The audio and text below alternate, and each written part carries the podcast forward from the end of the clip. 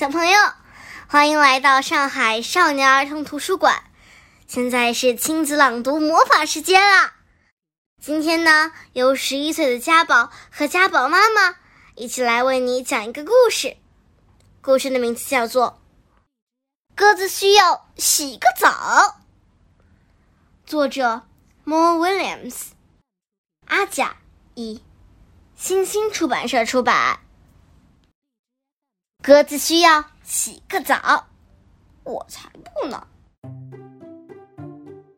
嘿，不知道你们注意到没有，那只鸽子很脏，所以我想请你们帮个忙，因为鸽子需要洗个澡。这只是个看法问题，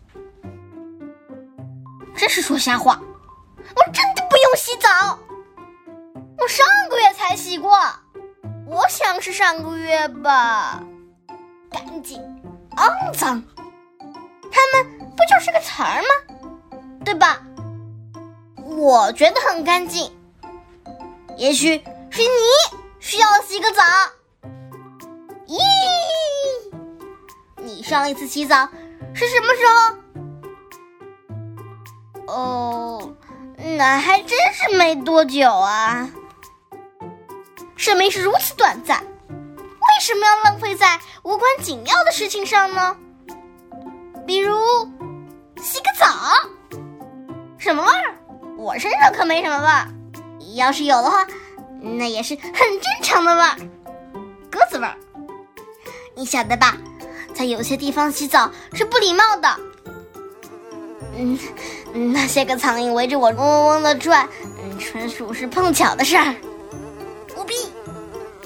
呃，我们离开这儿吧，洗个澡吧，伙计。哇，好啦，好吧。如果这对你来说是那么、那么、那么、那么、那么、那么的重要，我就洗个澡吧。哇，我才不会喜欢那些玩意儿的，一点也不。这水太热、太凉、太温了，太热、太湿了。又太凉，玩具不够多，玩具太多了；太深，还不够深；太凉，又太热了；太轻了，还是太热。